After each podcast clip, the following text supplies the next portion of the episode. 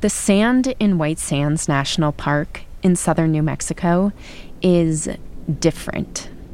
It truly is bright white, like snow or sugar. And weirdly, it's cool to the touch. It doesn't absorb heat, it just reflects it back. So the dunes around me are blinding, even though it's late in the day.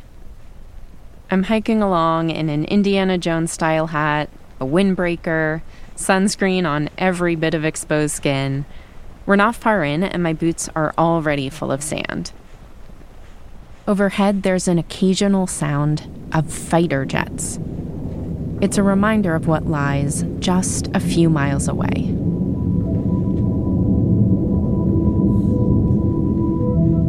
And we'll get to that. But right now, I am just taking in the view.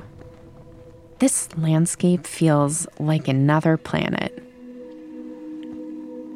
Everywhere I look, there's nothing but sky and sand. Dunes rise and fall in sweeping curves like waves of a strange ocean.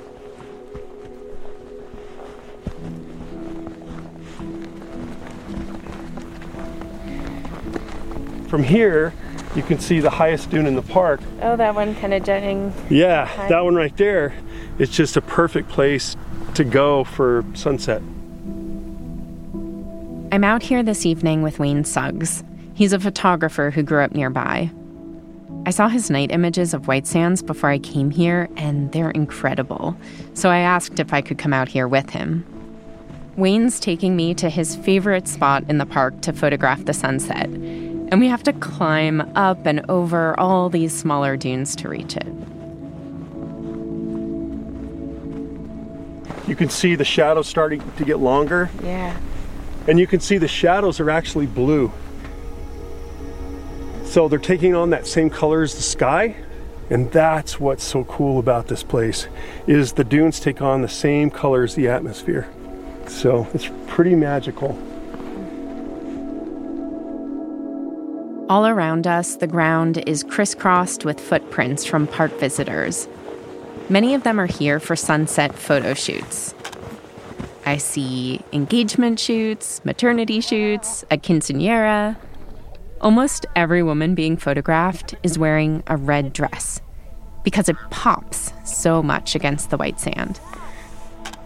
Wayne is leading us far enough out to get a clean shot where there are no other people, no footprints. A good storm with a good west wind blowing 55, 60 miles an hour completely rejuvenates the park, mm. right?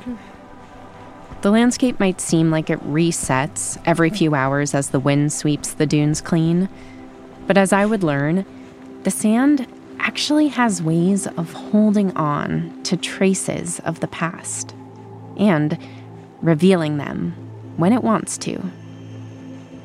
And even though our footprints will be gone soon, there are very, very old tracks out in this desert. That's part of what drew me to this place. And we'll get to that too. We make it to the tallest dune in sight.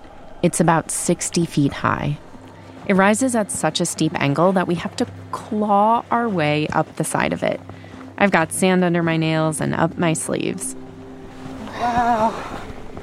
Oh, wow. Wow. Oh my gosh, just cresting this dune and looking out at the expanse of them is pretty wild. We get to the top. Pretty amazing, right? Oh my gosh. Yeah. And you lose sight of like any road. Right. Anything. It's only you and the dunes for miles. 360 degrees.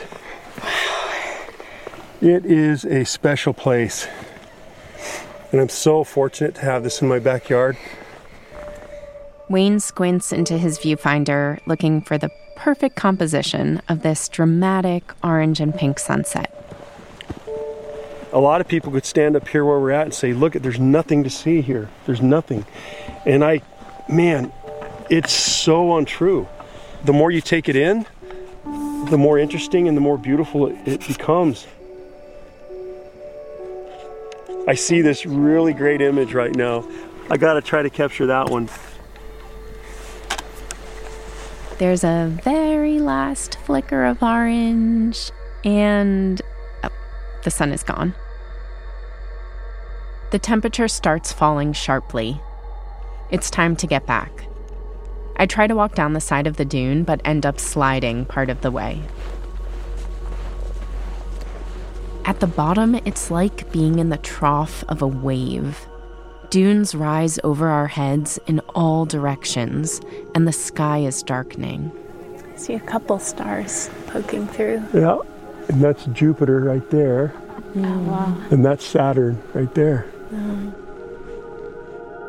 We say goodbye to Wayne because, unlike at a lot of other national parks, this one closes at night. Every year, a few tourists get lost out here. It's hard to gauge distances, it looks the same in every direction, and cell service is extremely unreliable. The park even warns against depending on GPS. They recommend you always take a map and compass with you. But in a pinch, there is another way to get your bearings, if you know what to look for. There's light, visible from a runway a few miles east. It's Holloman Air Force Base, which is home to more than 20,000 Air Force personnel. That's why you hear jets flying overhead so often.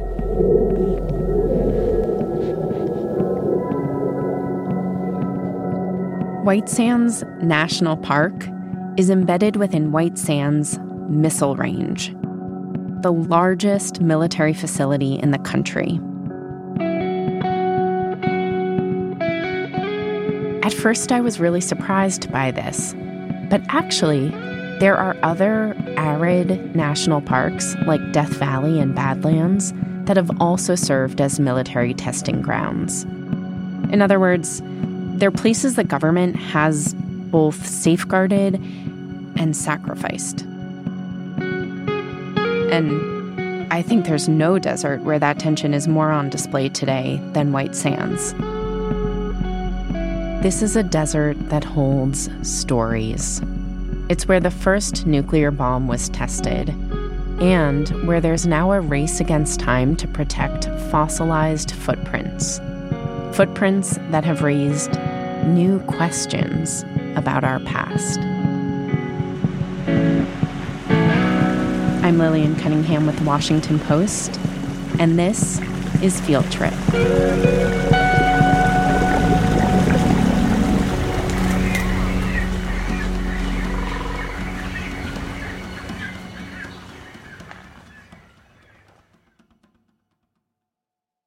20,000 years ago, this area was a green and vibrant wetlands. Giant sloths and mammoths roamed right here. Saber-toothed cats hunted. There was a large lake at the heart of it. And in that lake was a salty mineral called gypsum. Then, about 10,000 years ago, that lake and the surrounding landscape dried up and it turned into parched desert. And when it did, the gypsum turned into crystals. Over time, those crystals were ground down by the wind, swept up, and carried just a little bit northeast in the form of white, sparkling dust. Today, the ancient lake bed sits on what's now the Missile Range, and those piles of crystal dust. Those are the dunes of the national park. It's the largest field of gypsum dunes on Earth. And because the dunes look like drifts of snow, one of the most popular things to do here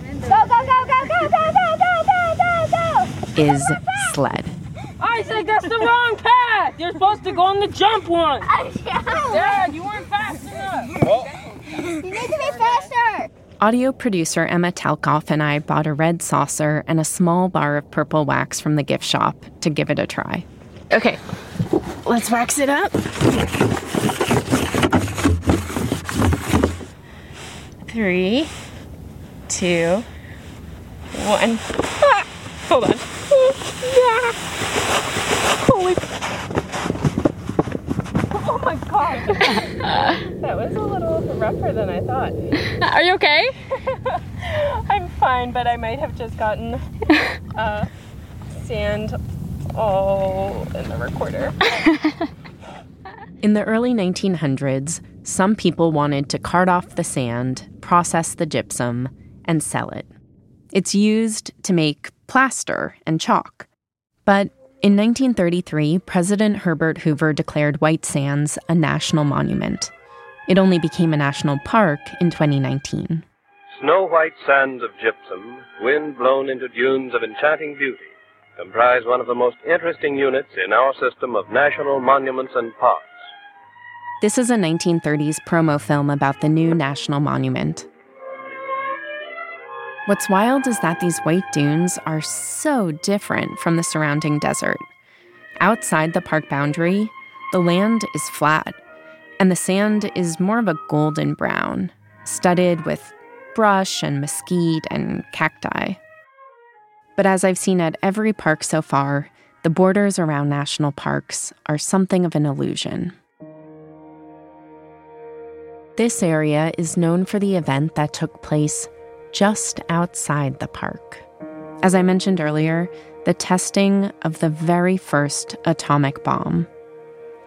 It's impossible to understand this national park without understanding that history and the long shadow it still casts over White Sands and the people who live nearby. They dispersed plutonium all over the desert, and it's going to be there forever. This is Tina Cordova. I wanted to talk with her because she grew up in that shadow in the decades after the test and around the military efforts that have continued here since. We could be out on the playground at school, and the, the fighter jets would dogfight right over the top of our playgrounds. I mean, seriously, I used to think if I climbed to the very top of the slide and stand there when they go by, I could probably touch the bottom of them.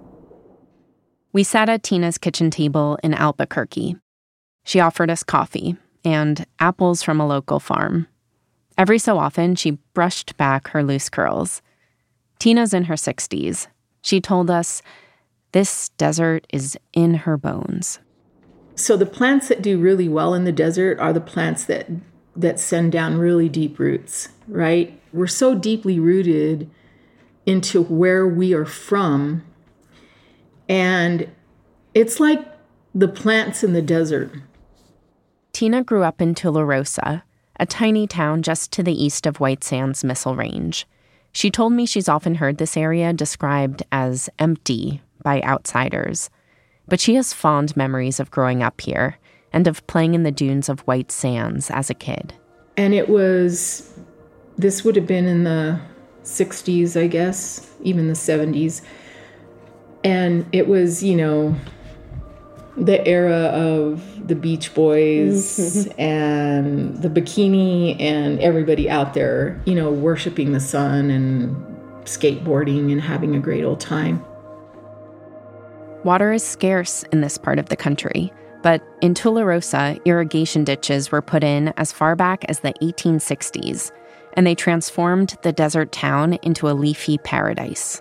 I felt like I lived in an Eden. We would literally go sit in a cherry tree and eat cherries for hours, or go sit in a peach tree and eat peaches or apricots.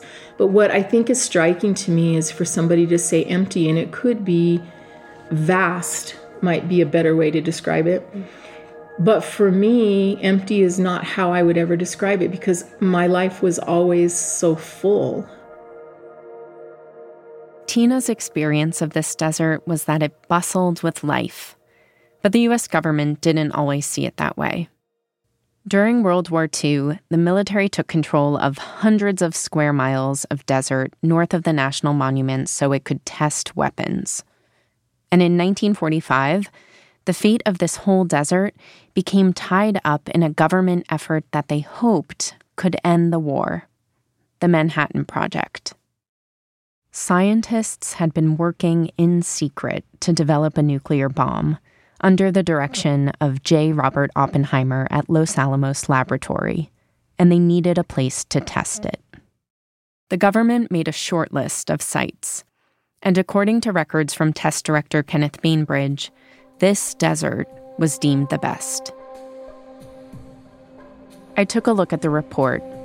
He wanted a site that was flat, with uninterrupted sight lines, and good weather. This piece of desert had all of that, and it was already under military control. Most important of all, Bainbridge thought it was far enough away from people. That was important to him because he knew there was, quote, possible danger from the products of the fission bomb. The military chose a spot on the missile range 60 miles north of the White Sand Dunes. They built a tower there, and then they prepared to detonate a device containing about 13 pounds of weapons grade plutonium. And so, very early one morning in July 1945, the face of this landscape changed for just an instant, and then forever. First, the flash of light, that enormous fireball, the mushroom cloud rising thousands of feet in the sky. This is Val Fitch, a physicist who worked on the Manhattan Project. In 2008, he told historians about watching the test from a bunker on the missile range. And then, a long time afterwards, the sound, the rumble, thunder in the mountains. They're just uh, words don't haven't been invented to describe it in any accurate way. My hands got warm from the heat from the bomb, which just grew and grew, and then eventually started up into the sky. Hans Courant was another physicist on the project. He recorded an interview in 2015. But I had been sitting there and I thought, oh my God, it was terrible. It all worked. As the sun rose, the military declared the test a success. In fact, the bomb was far more powerful than they predicted. The explosion produced a cloud seven miles high. They called it the Trinity Test. A few years ago, a New Mexico journalist named Dennis Carroll talked with people who lived in the area and remembered that morning. He shared the tape with us. One recording was with Henry Herrera. It was very big, a big flash of light, huge. And I got so scared I thought the world was coming to an end because I was only about 11 years old. Barbara Kent said she was in a bunk bed at summer camp when the explosion happened. Everyone in the upper bunk, we all fell down to the ground. We were just, you know, stunned. She ran outside with her friends. There was something white drifting down around them. We were real excited because we said, oh my gosh, it's snowing. We were grabbing the snow and just putting it on her face and oh it was so much fun. But the big problem was it wasn't cold. The snow was not cold. It was warm. That snow was ash. Radioactive fallout from the bomb. It drifted for hundreds of miles. My grandmother on my dad's side what she remembers is the ash falling for days afterwards and it was summer when it's very hot and they would hang wet bed sheets in the windows to sort of create a little bit of a cool draft through people's homes. And she just said she remembers the ash getting on everything and they they would dust and it was back and they would clean and it was back. Tina says that the ash worked its way into the bodies of people all over the area that it rained down on cisterns and canals like the ones Tina grew up around, that it was ingested by dairy cows and worked its way into the soil of farms and gardens.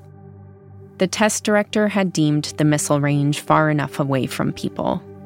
Tina says it wasn't far enough. You know, the government has always described the area around Trinity as remote and uninhabited, but when you do a map of New Mexico using the 1940 census data, nothing could be further from the truth. Within a 50 mile radius of Trinity, there were 15,000 children, men, and women living there. And if you draw the radius to 150 miles, there's half a million people. The government had drawn up evacuation plans for local communities, but decided not to act on them. I found a memo that the military official who led the Manhattan Project wrote two days after the test. He said the radioactivity was very high in spots, but was never concentrated enough to warrant evacuations. He did note, though, that, quote, for a few hours, I was none too comfortable with the situation. The government initially kept all of this a secret. Right after the test, officials sent a statement to the press saying there had just been an accident involving high explosives and pyrotechnics, and that that had produced the sound and light that morning. It wasn't until a few weeks later that the truth came out. A short time ago, an American airplane dropped one bomb on Hiroshima and destroyed its usefulness to the enemy. That bomb has more power than 20,000 tons of TNT. President Harry Truman addressed the nation in a newsreel. It is an atomic bomb. It is a harnessing of the basic power of the universe. He praised it as an achievement. We have spent more than $2 billion on the greatest scientific gamble in history, and we have won. Of course, that gamble changed the world forever and came at an extraordinary cost a staggering loss of life in Japan, pain and suffering, and the dawn of the nuclear age. For the people who lived around White Sands, it was the beginning of a different kind of relationship to the place they called home. It prompted decades of questions that continue to this day. According to a 2010 report from the Centers for Disease Control and Prevention, there were areas around the missile range where radiation exposure following the test was 10,000 times higher than the government currently allows. I'm a cancer survivor, but I'm the fourth generation in my family to have cancer since 1945. I had two great grandfathers alive at the time in Tularosa. And by 1955, they both had what was described as stomach cancer. Mm-hmm. Both my grandmothers had cancer. My dad had three different cancers that he didn't have risk factors for um, when I was 39 years old, I was diagnosed with thyroid cancer, and the first thing they asked me was when were you exposed to radiation? In 2020, the National Cancer Institute tried to assess whether the Trinity test could have caused cancers in people who were living in New Mexico at the time. It was impossible for them to pinpoint exact numbers because there was no way for them to know how much radiation individual people might have been exposed to but they did come up with estimated ranges. They said that the test could have caused around 10% of thyroid cancers in the decades since the test. For other kinds of cancer, they estimated that somewhere between 1 in a 1,000 and 1 in 400 cases could have been caused by this radiation. Tina says that as she got older, every time she visited home, she noticed more and more people were sick. One day I read a letter to the editor from a man named Fred Tyler. And Fred basically wrote, I'm going to get choked up. So sorry. No, that's okay. Um, Fred basically wrote, um, When are we going to hold the government accountable for the damage they did to us?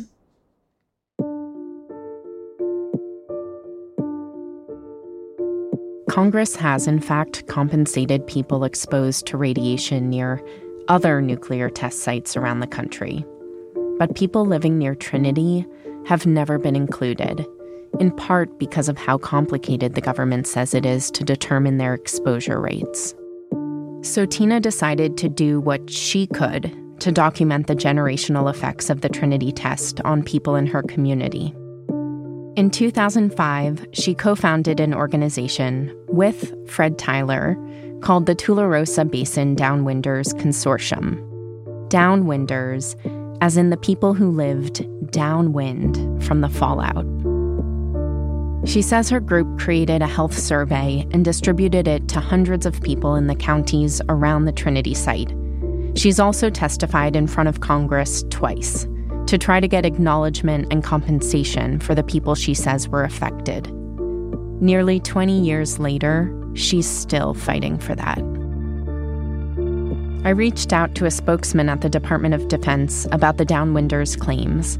He said that over the years, the military has conducted studies on the possible health risks of the Trinity test to military personnel, but it has not specifically studied the possible impact on nearby communities like Tularosa. The US went on to conduct more than a thousand nuclear tests in the decades after Trinity. Many of them took place at what's now the Nevada National Security Site, not too far from what would become Death Valley National Park. As concern about fallout grew, the government took more measures to minimize exposure, like moving these tests underground. Eventually, it stopped testing nuclear weapons altogether in 1992. The Trinity test transformed this desert and upended people's lives here. It also made this place famous. People interested in military or scientific history were drawn here, but also people interested in government secrets or conspiracy theories. Twice a year, for only six hours, the missile range opens its gates and lets the public in to see the exact site of the Trinity test. This is one of those rare days. We timed our visit so that Emma and I could see it for ourselves. That meant getting up before sunrise to join the long line of cars that were waiting for the gates to open which they did at exactly 8 a.m.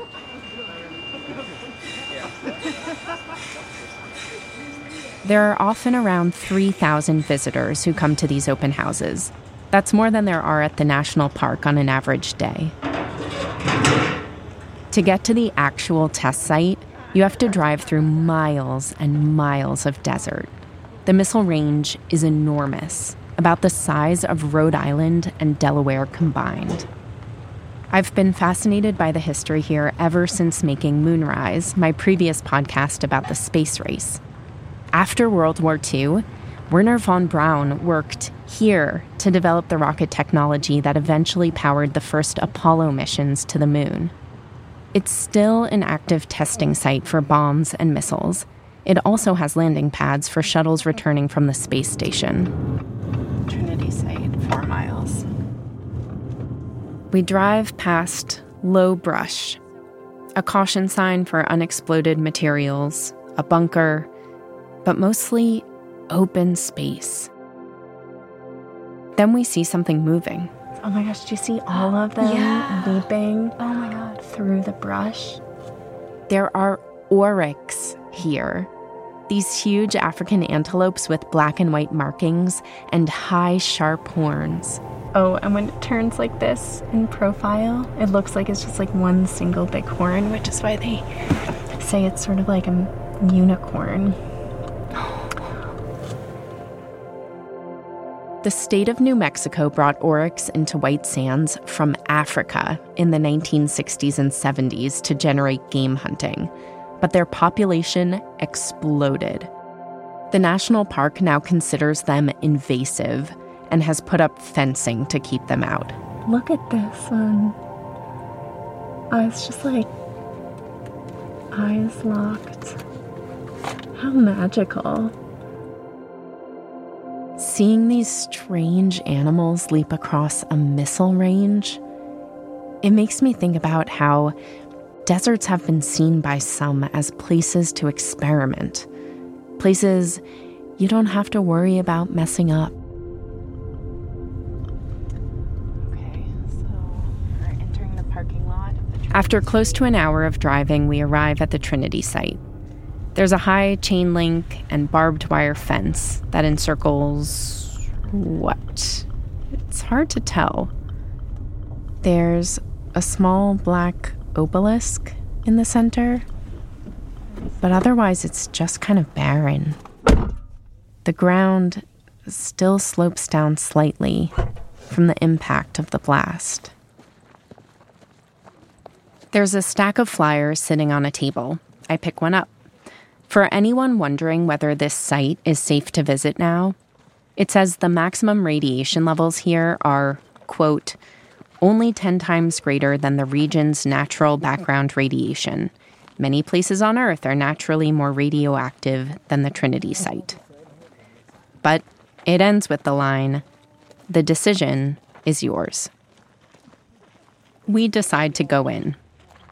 Lots of people are walking around with Geiger counters. There are some set out on a table for public use, so I pick one of those up. I mean, we're just walking over the ground here and it's making noise.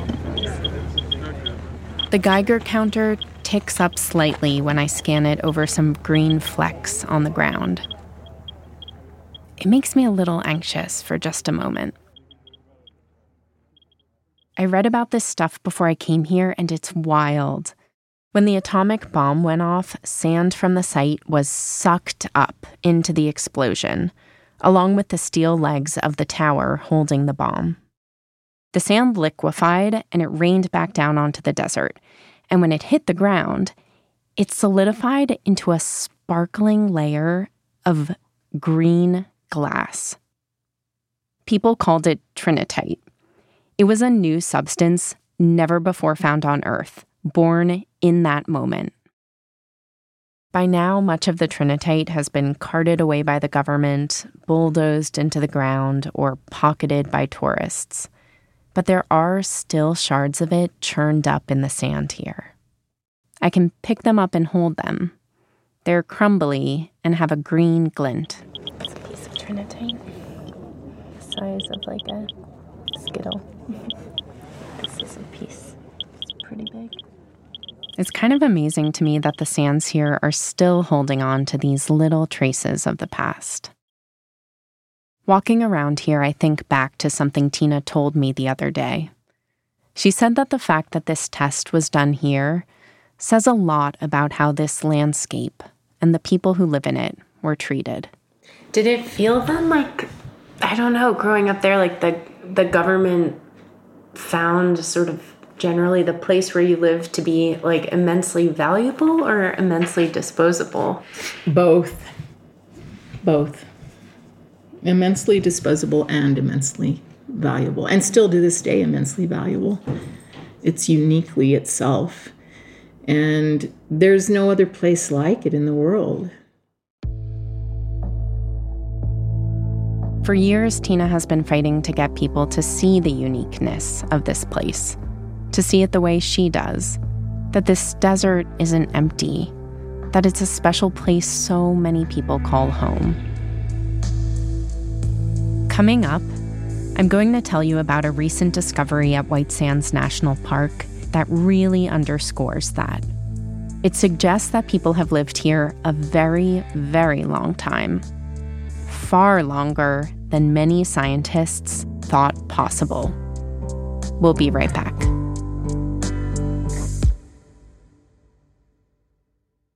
Hey there, I'm Dr. Maya Shankar, and I'm a scientist who studies human behavior.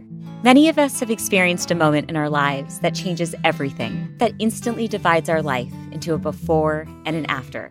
On my podcast, A Slight Change of Plans, I talk to people about navigating these moments. Their stories are full of candor and hard won wisdom. And you'll hear from scientists who teach us how we can be more resilient in the face of change. Listen on the iHeartRadio app, Apple Podcasts, or wherever you get your podcasts.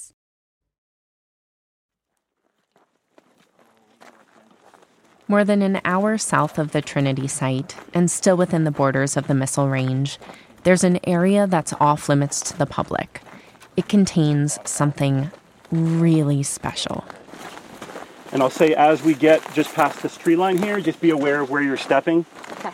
Just because, uh, you know, they're fragile. This is Michael Stowe, an archaeologist for the military. He's leading me across the cracked sand of the ancient lake bed, where those gypsum crystals formed.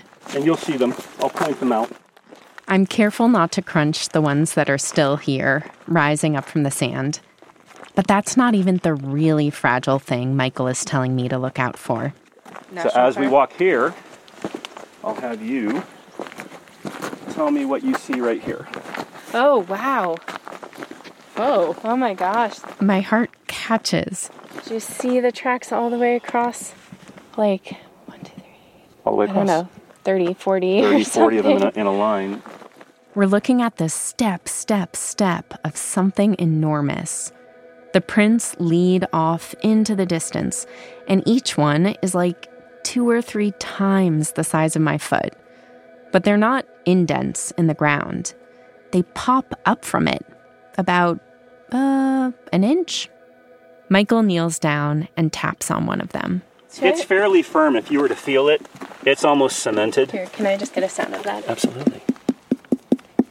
Wow, you're just tapping on it? Just tap. It's almost. Uh, it's been cemented in. And it's still fragile. You wouldn't want to step on that.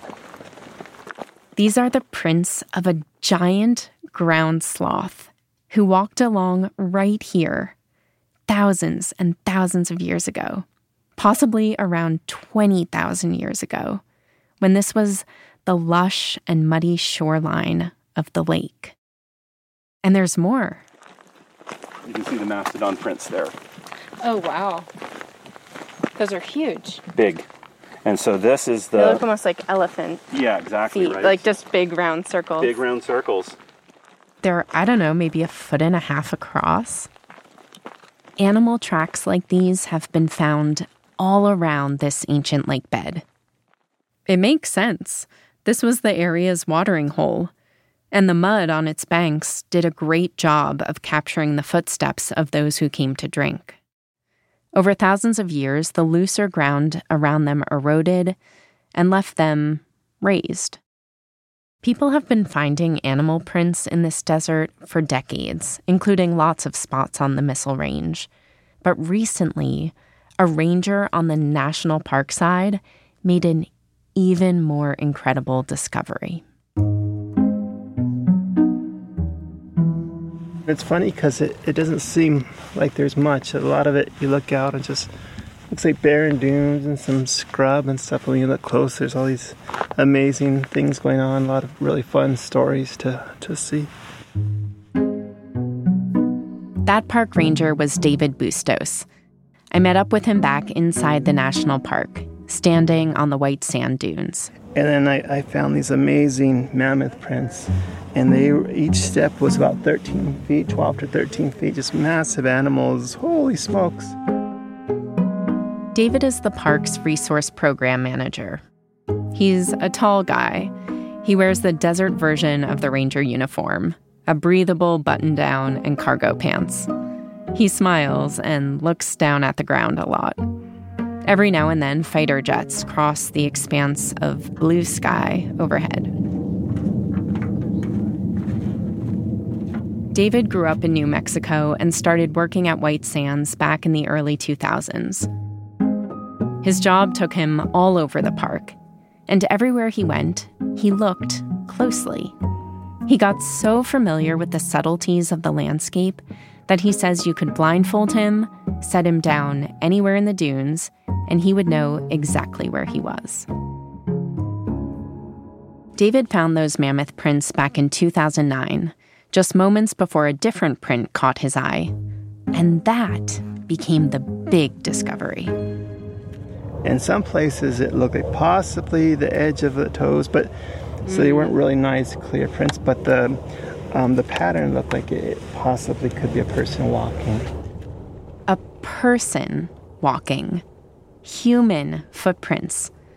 But the thing was, ancient human footprints had never been found in this desert before. David says that at first, even his own colleagues in the Park Service didn't believe him. Neither did the scientists he reached out to early on. There's been skepticism the whole time, I would say. oh, you're you're making up those prints. He kept looking for more and kept finding them. I mean, I tried to walk away honestly a number of times, but they kept showing up and it just seemed irresponsible. You know, if if these things are that old, then we have to let somebody know we need to document them. But the crazy thing was, these footprints seemed to quickly appear and just as quickly disappear. They were ancient, but ephemeral. You can go out one day the next and you might not see the print at all. There's places where I've passed by, you know, maybe 50, 60 times and I've never seen any prints there. And then one week it was below freezing. And that morning when we went out, there was frost on the ground and salt, a salt crust. And there was thousands of prints of mammoth and camel and uh, human prints and uh, giant ground sloth, everything. In a few hours, whenever the sun warmed up and the frost melted, the salt dissolved it and they were all gone. That must be such a neat feeling to pass through the same place day after day and then on certain days just like have something revealed to you that you didn't see there before. Yeah, it, shows you like all these amazing um, new stories can be seen on the grounds. David needed confirmation that these new stories he was discovering, that these human footprints he was discovering, were real. So in 2017, he reached out to one of the world's experts. I get a lot of emails. A lot of people send me footprints. Oh, I found this. Is it real? And um, and more often than not, it's not. This is Matthew Bennett. He's a professor at Bournemouth University in England. I called him while he was on the road. He's traveled the globe to Africa, to Central America, helping to determine if subtle variations on the ground could be traces left by ancient humans. And I, I hate to disappoint people, but you know, I was intrigued by what he had. I didn't really believe it at the time, and I was skeptical. Um, but keen enough to come out to, to see for myself, and I did so in January 17. And at that point, I didn't really believe that he had anything. David took Matthew to the ancient lake bed to show him the prints. But it had rained for days before Matthew arrived. The prints were flooded, and Matthew didn't see anything he could confirm. At that point, I felt as if I was uh, uh, destroying a dream because I said, No, I don't think you've got human footprints. Matthew returned to England, but he promised David he would come back, if for no other reason than the cool giant ground sloth prints here. A few months later, he did come back. And that time the weather was clear. I'd only been there a day, maybe a day and a half, working with him in the field when we were about 10 meters apart, um, lying on the lake bed floor and I was working on a giant ground sloth, actually excavating and pulling out the sediment from it. And he called me over, and um, I remember he said, What's this? And basically, there were quite a lot of expletives, and um, I told him that he had a human footprint. It was a lot of fun, exciting day. That, oh, they're finally, finally have the confirmation, and I'm not just seeing things.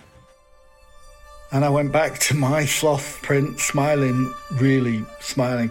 And as I got to the bottom of it, I found a human print standing in the bottom of the sloth print myself. And I, at that point, I was thinking, blinking out, what's going on here? That was the most incredible part of the discovery. Not just that there were human footprints, but that Ice Age animals were stepping on top of those prints, and vice versa. Those animals went extinct in this area about 10 or 12,000 years ago, which suggested that the human prints were at least that old, maybe a lot older.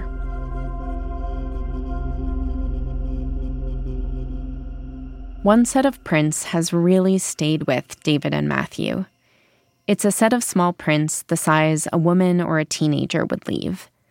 They're heading in a line across the desert.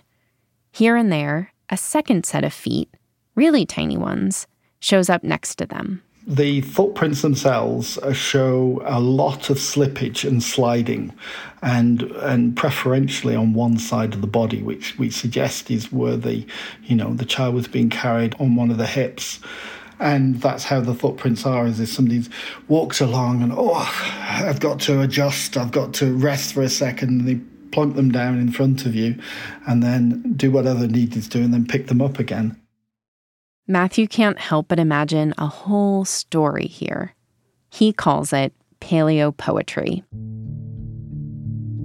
It's when you study the details of a trackway, which is the path formed by the footsteps, and you let your imagination fill in the rest. what were they doing? Were they uh, you know the, this trackway goes straight out in a straight line there and was clearly in a hurry. They were walking fast. You know why? Was it an emergency? It was clear that they came back at a later date not carrying the child. Was it being dropped off? We don't really know. David started finding these small footprints all over the Park Service side of the lake bed.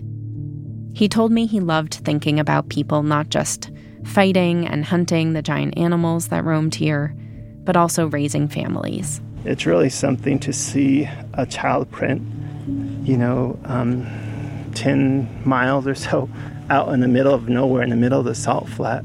I think myself, I had a, a child, a toddler around that same age, and you can see the toes and the heel, and I have a little toddler, you know, so holy smokes, like, this is real. Then, I mean, children are fun because they do all kinds of stuff that, that ch- children do even today. You know, you see them jumping in the mud, and then they'll see, a, you know, they'll walk by this giant ground sloth footprint, and then they start extending their steps to step inside of, of the footprint of the giant ground sloth. It's, ah, that's great. that's like what we would have done at that same age. So, you know, the, the prints, they show that we don't change overall. You know, some things are, are true about people no matter, you know, what year it is. You know, I think if we had the opportunity to step in a giant ground sloth footprints, we'd do the same thing.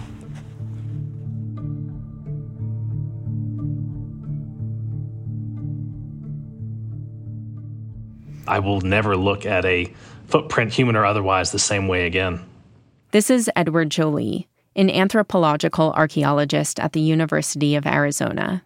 He's also a Oglala Lakota and a member of the Muskogee Creek Nation of Oklahoma. He's not part of the official footprint study, but he's one of several Native American scientists who've gone out to White Sands to look at the prints with David, so he's seen them up close. I wanted to talk with him because one of the things this discovery has done is draw more attention to just how long Native people have called this land home. Being able to walk alongside some of these trackways, it puts you in the past in a way that it's hard to describe. In many ways, you are walking literally in the footprints of ancestors. It's a little bit of family history. I'm not just learning about the past and things that shed light on sort of the, the broader human experience. It's a reminder that, you know, you had ancestors that had difficult, challenging lives at sometimes, but they had good times. They were happy, and you're here because of them. And so, you know, in what way can you make those tales, those narratives meaningful for people in the present? How how is it that we can make this useful? Exactly how long ago such ancestors were here and left these prints that Edward could walk alongside? Well, that was the big question. The Park Service enlisted help from some U.S. Geological Survey scientists who came up with a creative idea. They found teensy tiny seeds embedded in the footprints, and because the seeds contain organic material, they could radiocarbon date them. When they did, they came up with something shocking. So these seeds are about 23,000 years old. 23,000 years upends the previous archaeological consensus about when humans first lived in North America by a lot. Up until now, many archaeologists thought that the first people arrived in North America about 14,000 years ago. The thinking was, before that, giant glaciers blocked much of the continent, making it impossible for people to cross into North America. as that ice melted, it opened up new land routes that enabled people to come here from other continents. But if people were actually here 23,000 years ago, well, that raises all sorts of new questions. How did they get across this ice barrier? How did they arrive? Well, perhaps they came before. Perhaps they were here before that barrier built up and prevented people coming south. Edward Jolie says that timeline might be hard for some people to accept, but not him. I do like to remind people that it corresponds and matches up with a, what a lot of Native people have been telling archaeologists for decades. He says there's long been a hesitancy in the scientific community, though, to accept the idea that Native presence could date back that far.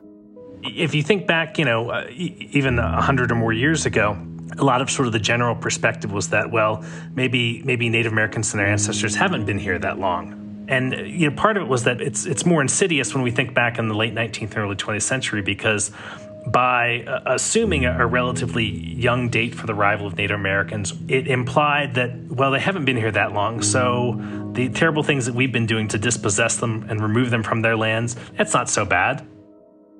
David and Matthew published their findings in the journal Science in 2021. It drew a lot of excitement and a lot of skepticism.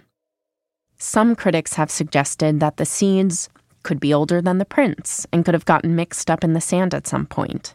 Others say that the carbon dating process itself might be flawed.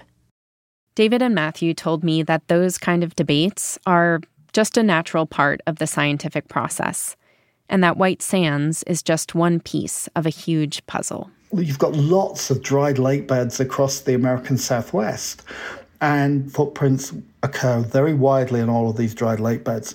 And 10 years' time, there'll be lots of white sands, you know, data points. Matthew says that this discovery may help spark more research, and that, who knows, with a bigger range of sites and data, the timeline might one day be pushed back even further. In the meantime, David is scrambling to preserve what's out at White Sands.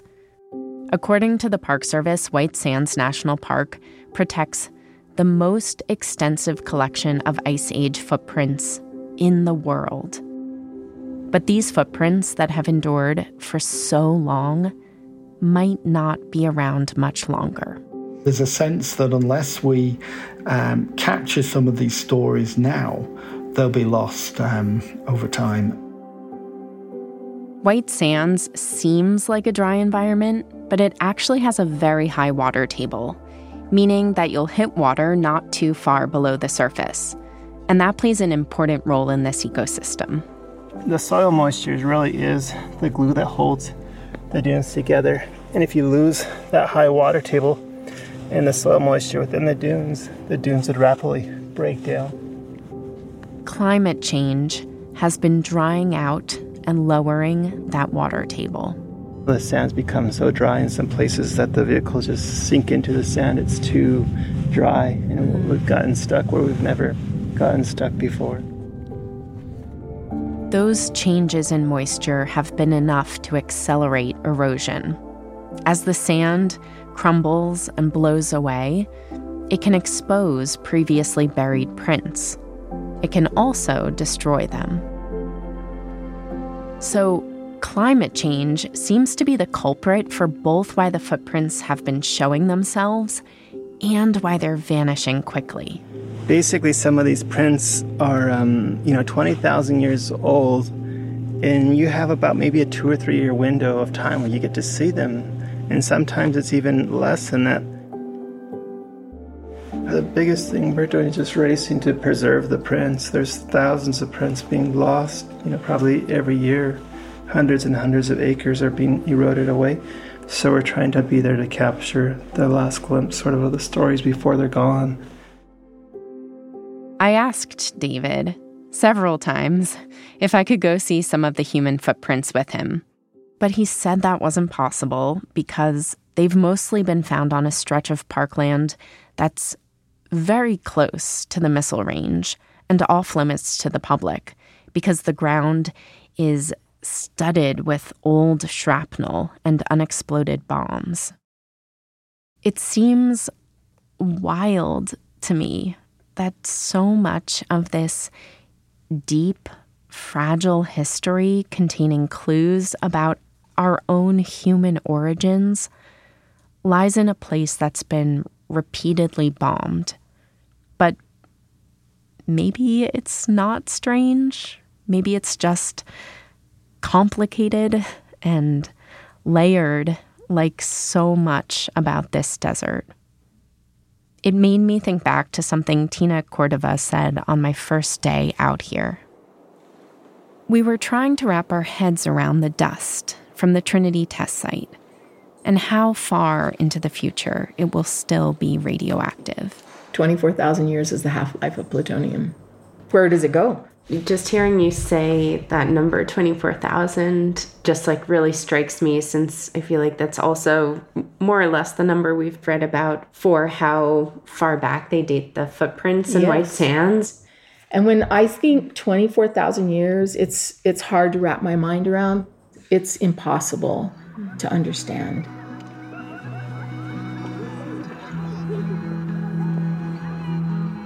I thought about this as night fell and a full moon rose over the white sand dunes.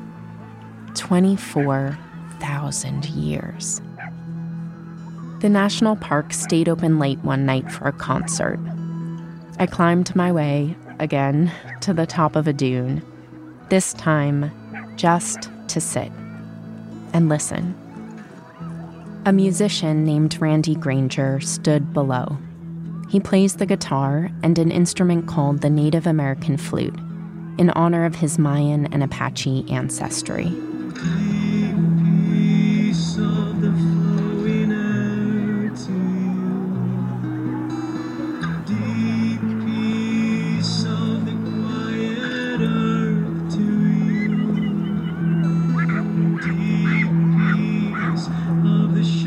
Kids were still running around and sliding down the sand, but those of us listening spread out across the dunes encircling him like a natural amphitheater.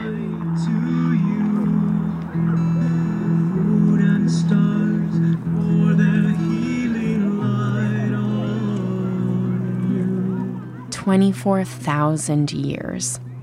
That's nearly a thousand generations of people living in this landscape. As it went from wetland to desert, as gypsum crystals formed white dunes in one spot, and the sand turned to green glass in another.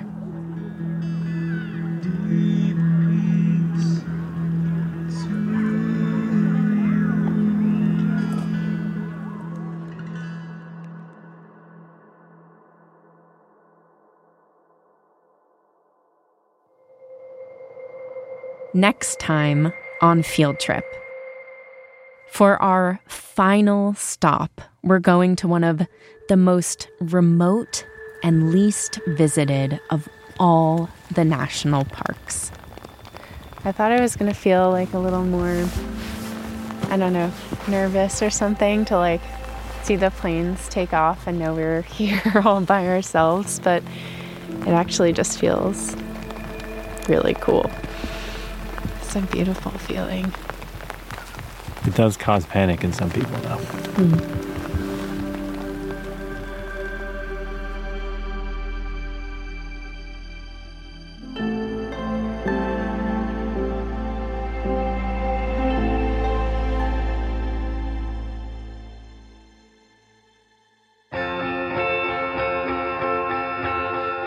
Field Trip was reported and produced by me, Lillian Cunningham, Bishop Sand, and Emma Talkoff. It was edited by Robin Amer and Theo Balcomb. Additional editing by Renita Jablonski, Juliet Eilperin, Dana Hedgpeth, Krista Thompson, and Courtney Kan, who is also our project's editor. Copy editing by Mike Sorelli. Our fact checkers for this episode were Kitty Samuels and Emma Talkoff. Sound design and mixing by Jim Briggs, with additional production support from Sam Baer. The series includes original music by Decoded Forests. Our credits theme is by Ilani Music. Field Trips show art is by Katty Huertas. Archival tape is courtesy of Dennis Carroll, the National Park Service, and the Truman Presidential Library. Additional tape is courtesy of the Atomic Heritage Foundation and the National Museum of Nuclear Science and History. All rights reserved. Special thanks to Stephen Smith, Allison Michaels, and Arjun Singh, and to Randy Granger for the use of his music. In making this show, it was so important to me to bring you inside all of these parks and to bring you along on my reporting journey. That work would not have been possible without the support of Washington Post subscribers. If you are not yet a subscriber, you can unlock a special deal as a listener to this series. Your first four weeks are free when you sign up at washingtonpost.com slash parks podcast.